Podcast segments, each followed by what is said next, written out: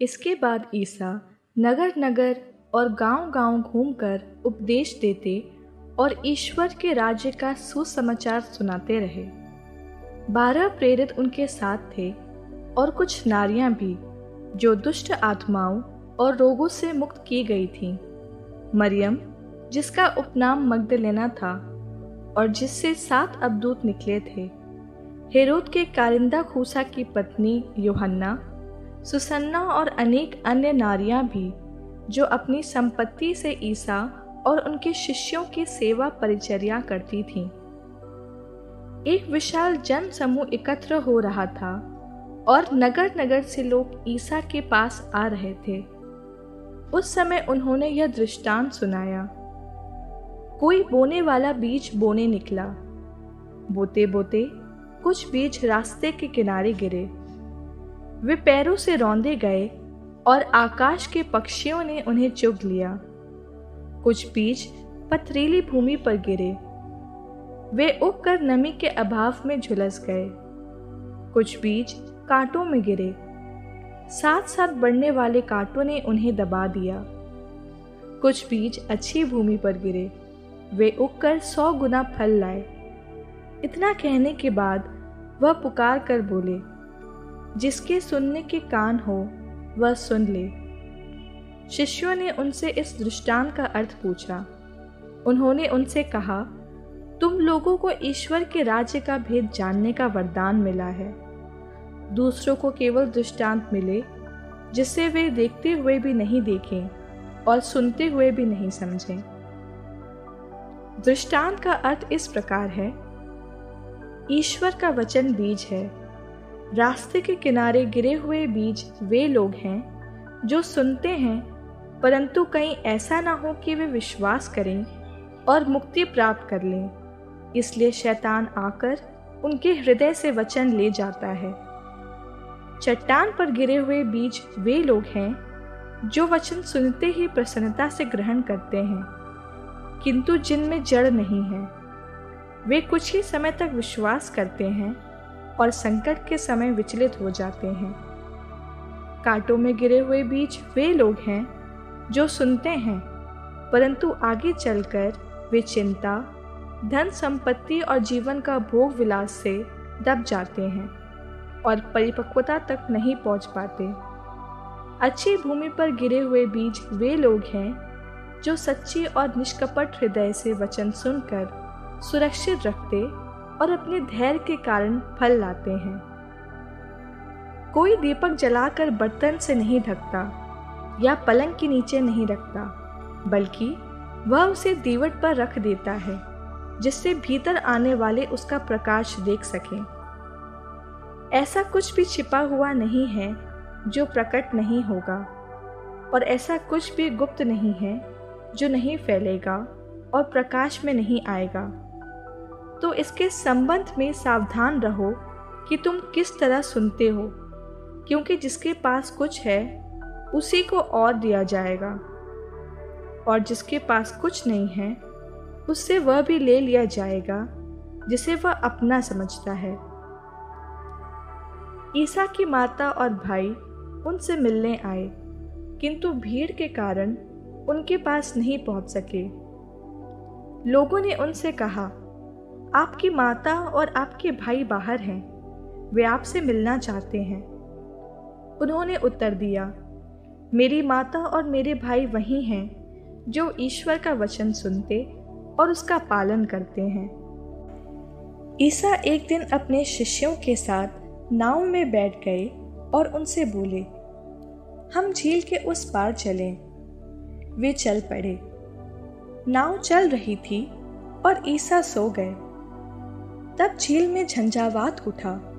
नाव पानी से भरी जा रही थी और वे संकट में पड़ गए। शिष्यों ने ईसा के पास आकर उन्हें जगाया और कहा, गुरुवर गुरुवर, हम डूब रहे हैं।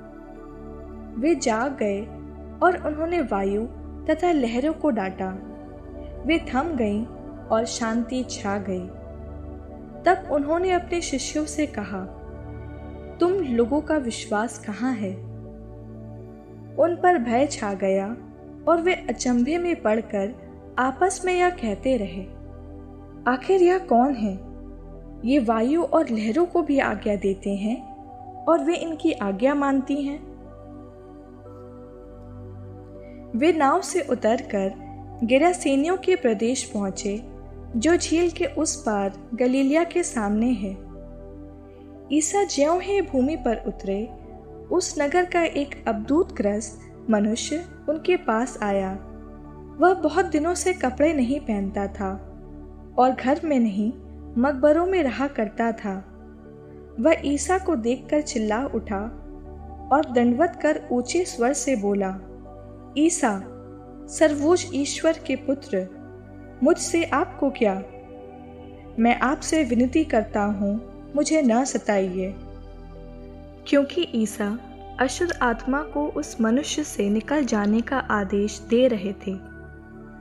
अशुद्ध आत्मा उसे बार बार लग जाता था और वश में रखने के लिए लोग उसे जंजीरों और बेड़ियों से जकड़ देते थे।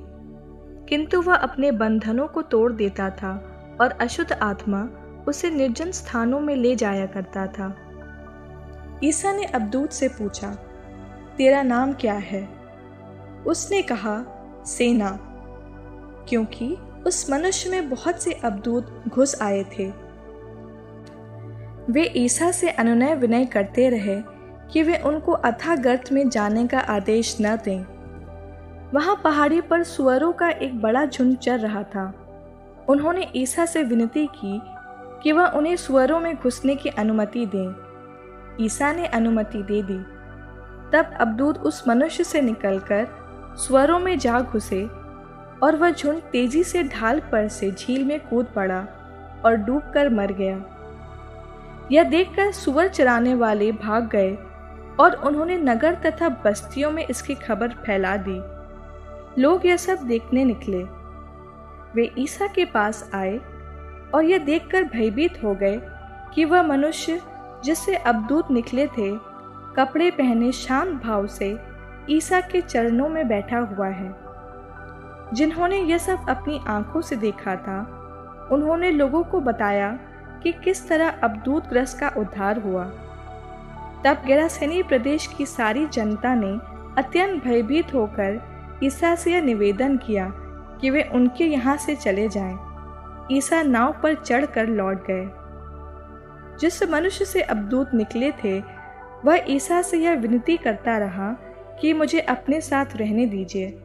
पर ईसा ने उसे विदा करते हुए कहा, अपने यहाँ लौट जाओ और लोगों को यह बताओ कि ईश्वर ने तुम्हारे लिए क्या क्या किया है वह जाकर सारे नगर में यह सुनाता फिरता रहा कि ईसा ने मेरे लिए क्या क्या किया है। जब ईसा लौटे तो लोगों ने उनका स्वागत किया, क्योंकि सभी उनकी प्रतीक्षा कर रहे थे। उस समय सभागृह का जैरूस नामक अधिकारी आया और ईसा को दंडवत कर उनसे अनुनय विनय करता रहा कि वह उसके यहाँ चलने की कृपा करें। क्योंकि उसकी लगभग बारह बरस की इकलौती बेटी मरने पर थी। वे उसके साथ चले। रास्ते में भीड़ चारों ओर से उन पर गिरी पड़ती थी। एक स्त्री बारह बरस से रक्त रक्तस्राव से पीड़ित थी। कोई भी उसे स्वस्थ नहीं कर सका था। उसने पीछे से आकर ईसा की चादर का पल्ला छू लिया और उसका रक्त रक्तस्राव उसी क्षण बंद हो गया। ईसा ने कहा, किसने मेरा स्पर्श किया? सबके इनकार करने पर पेत्रोस बोला, गुरुवर, चारों ओर से लोग आपको घेर लेते और आप पर गिरे पड़ते हैं। ईसा ने कहा, किसी ने अवश्य मेरा स्पर्श किया। मैंने अनुभव किया कि मुझसे शक्ति निकली है। यह समझकर कि मैं छिप नहीं सकती, वह स्त्री डरती कांपती हुई आई और उन्हें दंडवत कर उसने सबके सामने बताया कि मैंने क्यों उनका स्पर्श किया और मैं कैसे उसी क्षण स्वस्थ हो गई। ईसा ने उससे कहा, बेटी तुम्हारे विश्वास ने तुम्हें चंगा कर दिया है। शांति प्राप्त कर जाओ।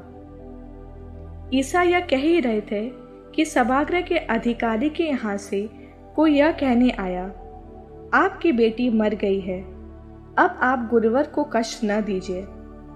किंतु यह सुनकर ईसा ने उससे कहा, डरिए नहीं, बस विश्वास कीजिए और वह चंगी हो जाएगी। उन्होंने घर पहुंचकर पेतरुस, योहन तथा याकूब और लड़की के माता पिता के सिवा किसी को अपने साथ अंदर नहीं जाने दिया। सब रो रहे थे और उसके लिए विलाप कर रहे थे। ईसा ने कहा, मत रो, वह नहीं मरी, सो रही है। वे उनकी हँसी उड़ाते रहे, क्योंकि वे भली भांति यह जानते थे कि वह मर गई है। ईसा ने उसका हाथ पकड़कर पुकारा, ओ लड़की, उठो। उसके प्राण लौट आए और वह उसी क्षण उठ खड़ी हो गई। ईसा ने उसे कुछ खिलाने को कहा। उसके माता पिता दंग रह गए, किंतु ईसा ने आदेश दिया कि वे इस घटना की चर्चा किसी से नहीं करें।